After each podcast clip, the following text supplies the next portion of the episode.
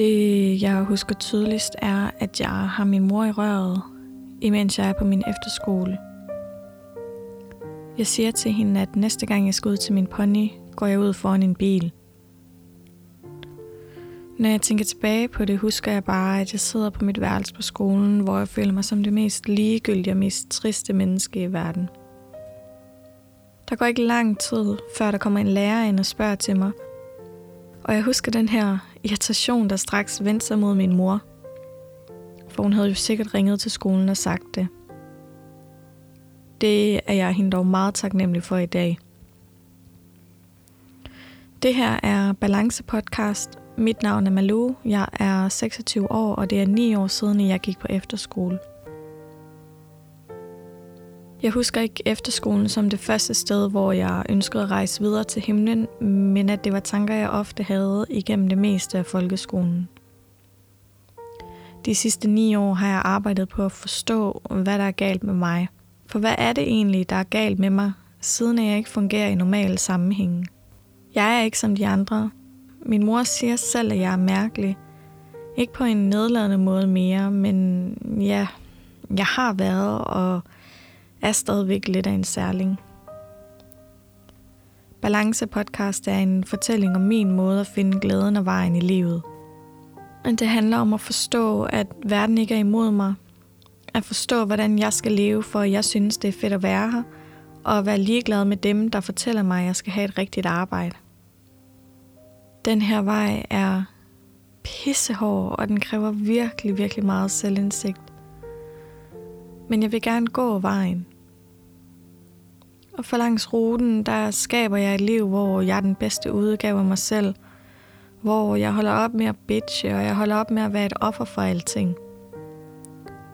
Jeg begynder at forstå, at det er mig, der skaber mit liv. Forhåbentlig.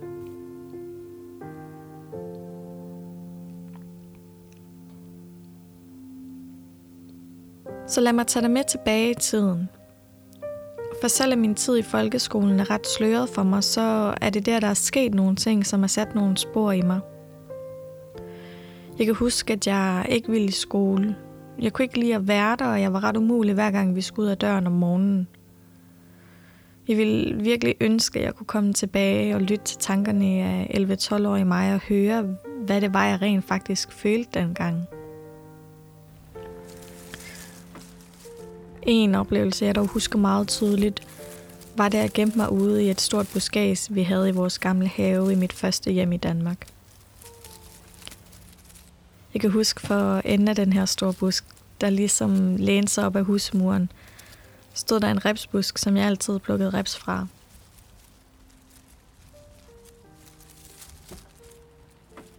Jeg kan huske, at jeg sad ude i den her busk op ad den gule husmur med numsen placeret i jorden – og her gemte jeg mig. Da jeg hørte bagdøren gå op om på den anden side af huset, holdt jeg vejret så meget jeg kunne, indtil jeg kunne høre, at havelån blev åbnet og lukket igen lidt efter.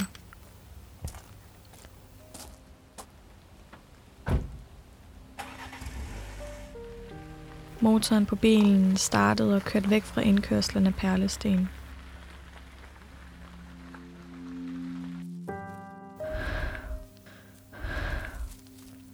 Kunne jeg trække vejret igen.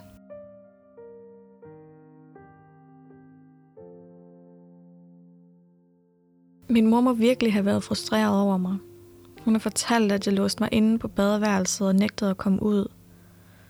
Det mærkelige er, at jeg faktisk ikke kan huske, hvad jeg så brugte mine dage på, når jeg var hjemme. Jeg blev drillet i skolen med, at min familie var mærkelig, fordi min far boede i udlandet. Det gør han stadigvæk, men mine forældre er ikke skilt. Det er på grund af hans arbejde. Og så blev jeg drillet, fordi jeg var hestepige. Det er jeg også, med stort H. Jeg er utrolig god til at have en stærk facade. Det brugte jeg også, da jeg var teenager, for jeg sagde altid, at alt var okay, når jeg blev spurgt af en lærer. Lærerne var et stort spørgsmålstegn, da min mor fortalte, hvor meget hun kæmpede for at få mig afsted i skole. Jeg kan huske en gang, hvor jeg glædede mig til at komme i skole. Mm, det var da jeg havde fået en ny cykel, og derfor skulle cykle på den hen til skolen.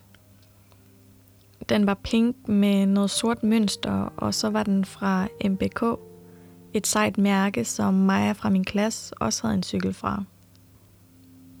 Men det var jo egentlig ikke selve skoledagen, jeg glædede mig til, men nok mere cykelturen hen til skolen på min nye cykel.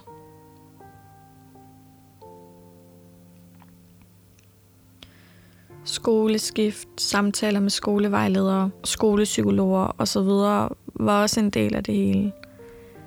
Jeg blev flyttet til en privat skole i 6. klasse og blev senere hen udvist, da jeg havde for meget fravær. Så jeg fik hjemmeundervisning, men da kommunen, eller hvem det nu end var, der supplerede det, trak i land igen, stod vi med håret i postkassen en gang til. Sidste udvej var efterskole. Det var kritisk, fordi det var midt i et skoleår, og jeg skulle også have min pony med. Men Ranum Efterskole tog mig ind.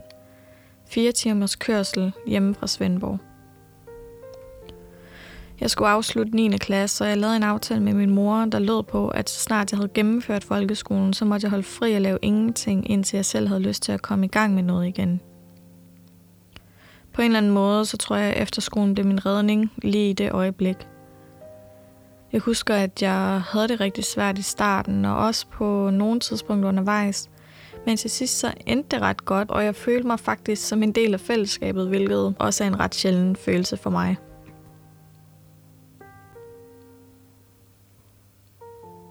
Jeg har været igennem forskellige tests for at finde ud af, om jeg havde en sygdom og kunne få en diagnose.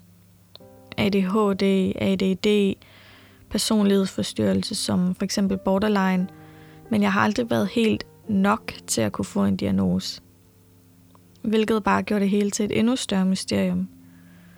Hvorfor var jeg så mærkelig, når jeg ikke fejlede noget? Det eneste, jeg har fundet ud af, er, at jeg er særlig sensitiv – jeg er overempatisk, hvilket vil sige, at jeg mærker andres energi og følelser uden at forstå det ikke er min egen. Og så fandt jeg ud af, at jeg har haft stress i min krop, siden jeg var fire år gammel. Efter at jeg har fundet ud af de her ting, så forstår jeg virkelig godt, at jeg ikke fungerede i skolen. Jeg har simpelthen været så fyldt op af indtryk, at jeg ikke kunne rumme mere alt for mange mennesker omkring mig, larm, og jeg skulle koncentrere mig i et rum med 21 andre mennesker, er stadigvæk på listen over ting, som jeg ikke mestrer. Så forstår jeg da virkelig godt, at lille mig ikke havde lyst til at være i skolen, når nu store mig og måske klogere mig ved de her ting, og ved, at jeg ikke fungerer i sådan et miljø. Jeg er stadigvæk ved at lære, hvordan jeg skal forme mit liv, så det passer bedst muligt til mig. For når man er en sensitiv særling, så føles det svært at være i verden. Jeg føler faktisk overhovedet ikke, at jeg hører til her.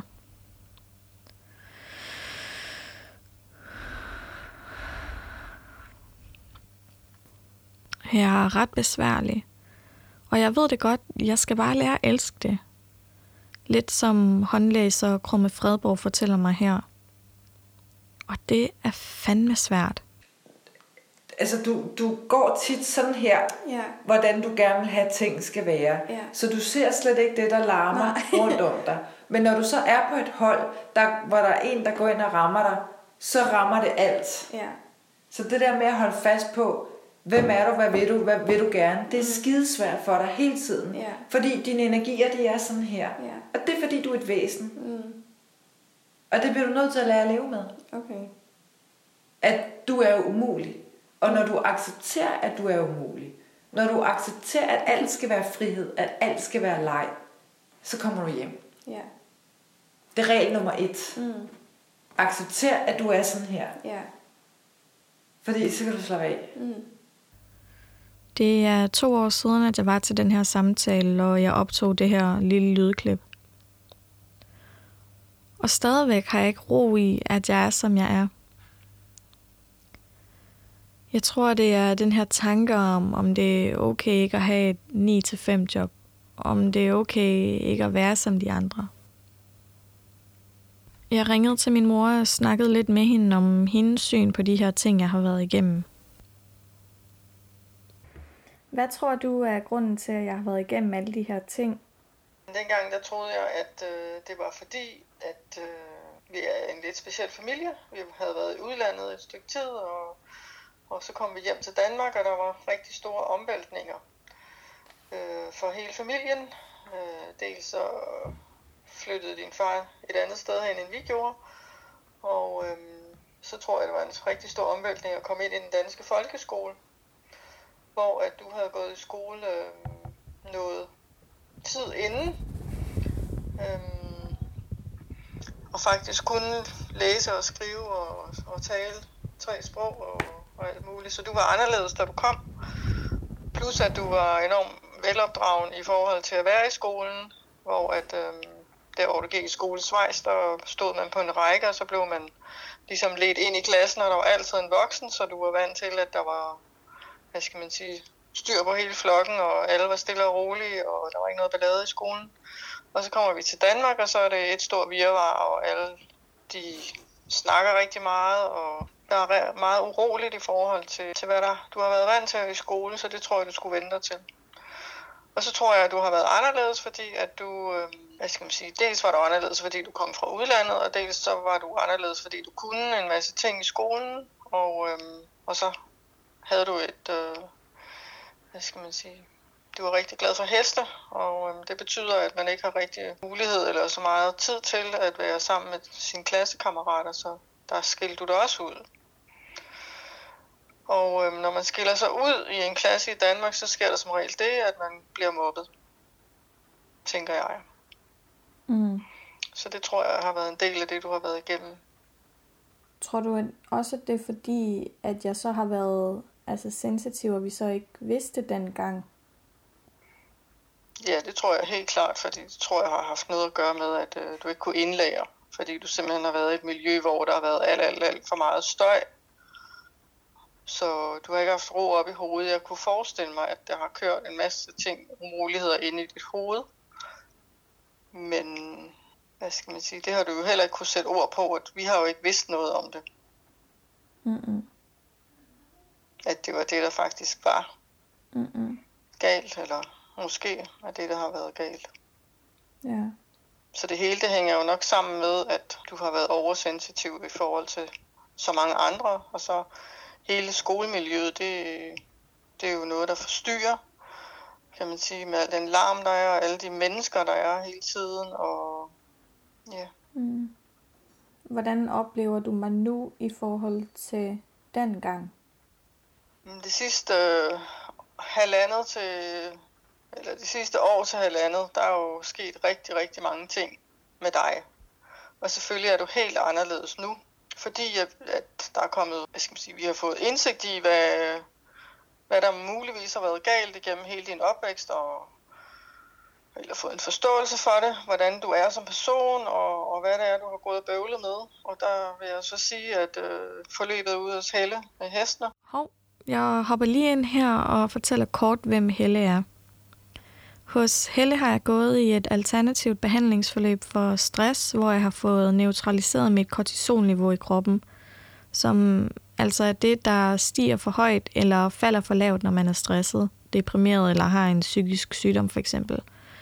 Det var hende, der fandt frem til, at jeg har stress i min krop, siden jeg var fire år, øhm, hvor vi sjovt nok også havde den første flytning i vores familie fra Spanien til Schweiz. Tilbage til mor det har gjort rigtig meget i forhold til, at du selv er blevet opmærksom på, hvad var det egentlig, der skete, og, og jeg blev faktisk mobbet i skolen. Og, og det, at du har fået den der selvindsigt og har fået mulighed for at lukke op for alt det der, der har været gemt væk, det, det har jo ændret dig rigtig, rigtig meget. Så nu oplever jeg dig jo som en meget mere selvbevidst person, og glad person, selvom det stadigvæk svinger. Og du er ikke færdig med at hvad skal man sige, arbejde med dig selv, men du bliver klogere og klogere på dig selv hele tiden, og begynder at acceptere den, du er. Fordi det har du jo ikke gjort før, der vil du jo bare være som de andre. ja. så selvfølgelig så oplever jeg dig meget mere selvbevidst og gladere og mere i ro med dig selv, end du nogensinde har været før. Mm. For man kan jo også sige, at øh, alt det, du har været igennem med mobning, det har du jo ikke kunne sætte ord på tidligere. Og, og selvom vi spurgte dengang, du gik i skole, bliver du mobbet, der var altid svaret, nej, det gør jeg ikke. Nå, men hvorfor er det så ikke, du vil i skole? Jeg ved ikke, jeg har bare ikke lyst til det. Men du har jo aldrig nogensinde sagt til os, at du blev mobbet.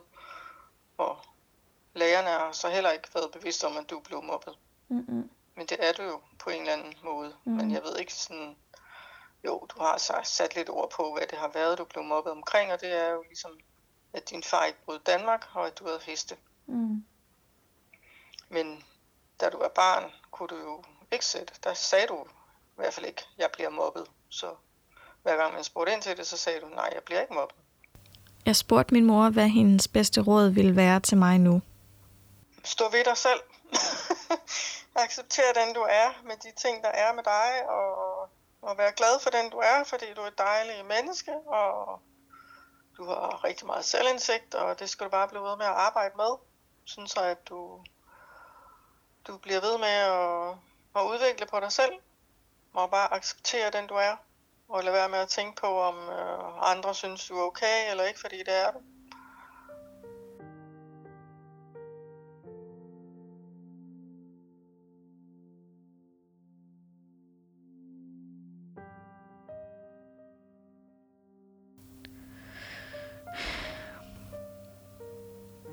Jeg sidder her og tænker på, hvad der egentlig skal til, for at jeg kan forstå, at det er okay at være, som jeg er. Jeg synes, det er lidt skræmmende at være, i den, at være i en verden, hvor så mange unge kvinder og mænd, for den sags skyld, har det svært med at være den, de er. Jeg kan vide, hvor mange, der egentlig har det svært. Ja, jeg prøver lige at google en gang. Hvor mange unge har det svært i Danmark? Bare nogle af overskrifterne, det er langt flere børn er stressede og deprimerede. Flere børn og unge har det psykisk svært. Angst, ensomhed og søvnproblemer. Hver tiende ung i Danmark har ondt i livet. Hver fjerde unge føler sig stresset. Massivt samfundspres. Børn og unge får dårlig selvværd det, er bare, det er bare nogen af overskrifterne. Det, det er godt nok vildt at tænke, at hver fjerde unge dansker føler sig stresset. Jeg tror, at det, der gør det svært for mig at være, som jeg er, er fordi jeg ikke kan følge normen. Det harmonerer ikke i mit liv at følge den traditionelle vej med skole, så gymnasiet og så videre på uni. Jeg vil gå helt til. Der er dog heldigvis ved at være en bølge af nogle mennesker, der prøver at drive det her frem i folk. Altså lære os unge mennesker, at det er okay at være, som vi er. Og vi skal følge vores hjerte og ikke følge normen. Og jeg kan genkende mig selv i rigtig, rigtig meget af det. Jeg, jeg havde så meget lyst til at blive liggende i sengen i morges. Jeg havde virkelig, virkelig ondt i maven over, at jeg skulle op og egentlig skulle være på min højskole. Men jeg fik så ondt i maven over det, og jeg tænkte, det kan bare ikke være rigtigt, at man skal vågne og have ondt i maven over noget, man egentlig skulle glæde sig til. Og jeg tænker, at man kan sætte det i perspektiv til et arbejde, som man måske ikke trives i. At det er altså ikke okay at vågne op og være ked af at skulle afsted. Man skal vågne, og man skal glæde sig. Det er jo ikke meningen, at vi skal være her for at blive tæsket igennem livet og gøre ting hver dag, som vi ikke holder af. Det, det kan bare ikke passe, at det er sådan, verden hænger sammen. Jeg, jeg vil ikke tro på det. Så hvad skal der til, for jeg synes, det er okay, hvis jeg sådan spørger mig selv. Hvad skal der til for, at jeg ikke skal have et normalt arbejde, så, så tror jeg, det er resultater. Det her med, at jeg skal vise mig selv, at jeg godt kan, og jeg tør at leve på en anderledes måde end andre. men en måde, som måske alle inderst inde i virkeligheden drømmer om. For mig handler det i stor grad om, at jeg skal have nogle beviser, før jeg tror på det. Men mm, jeg kan jo heller ikke sidde og vente på, at det kommer til mig, for det gør det jo ikke. Jeg er nødt til at skabe de her beviser selv. Så hvilken følelse har jeg, når jeg har nået mit mål? Det, det er den følelse, jeg bliver nødt til at fremkalde inde i mig. For jeg har lært, at det du er, er det du ser. Og det du er, er det du får. Så hvis jeg nu er glad, stolt, positiv og tændt på mine egne projekter, så er det vel det, jeg får. Den følelse, jeg har, når jeg er stolt, er en sprudlende, kildende fornemmelse i maven. Jeg smiler, og jeg føler mig meget let i min krop. Jeg har en følelse af, at jeg er ambitiøs, og jeg kan mere, end jeg selv tror. Jeg føler mig stærk, og jeg føler, at min brystkasse skyder sig frem, og mit hoved står rangt og højt. Men mest af alt mærker jeg en kæmpe strøm af kærlighed flyde igennem min krop. Det føles let, boblende og blødt indeni, og jeg kan ikke lade være med at smile, når jeg skaber den her følelse inden i mig. Hvis det er den følelse, jeg vil vågne op med hver dag, må jeg jo i gang med at skabe. Og hvordan skaber jeg? Hmm. Mm, det, det gør jeg vel ved at lægge en plan og følge den plan. Så kommer der vel et resultat. Eller så kommer der et resultat. Jeg vil have den her følelse i min krop hver dag. Jeg er efterhånden ved at finde ud af, at det her, vi kalder livet, det, øhm, det, det kan nogle ting.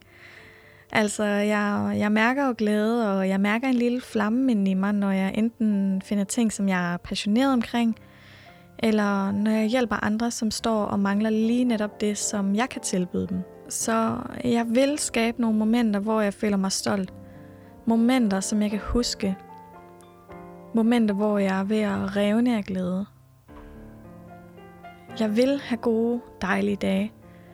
For jeg har brugt langt over halvdelen af mit liv på at være ked af det, på at være sur og på at være fortvivlet.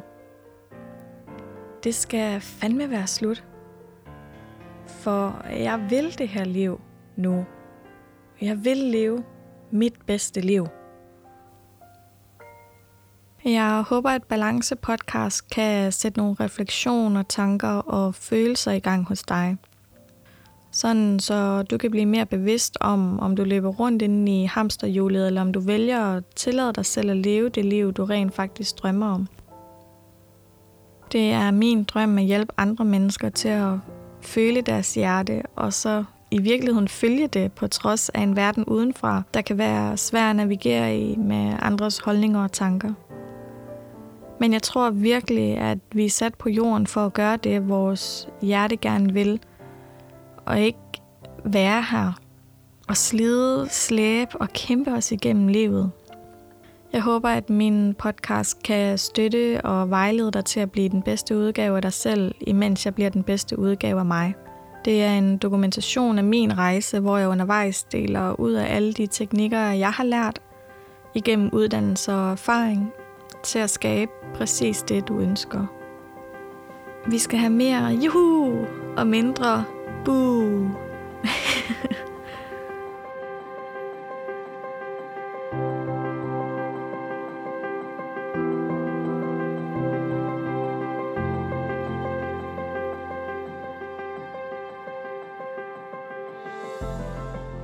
Du har lige lagt øre til nogle af mine inderste tanker, som jeg går og tænker på her for tiden i Balance podcast. Jeg håber, at du kan bruge mine tanker og sætte dem i perspektiv til dit eget liv. Mit navn er Malu. Tak fordi du lyttede med.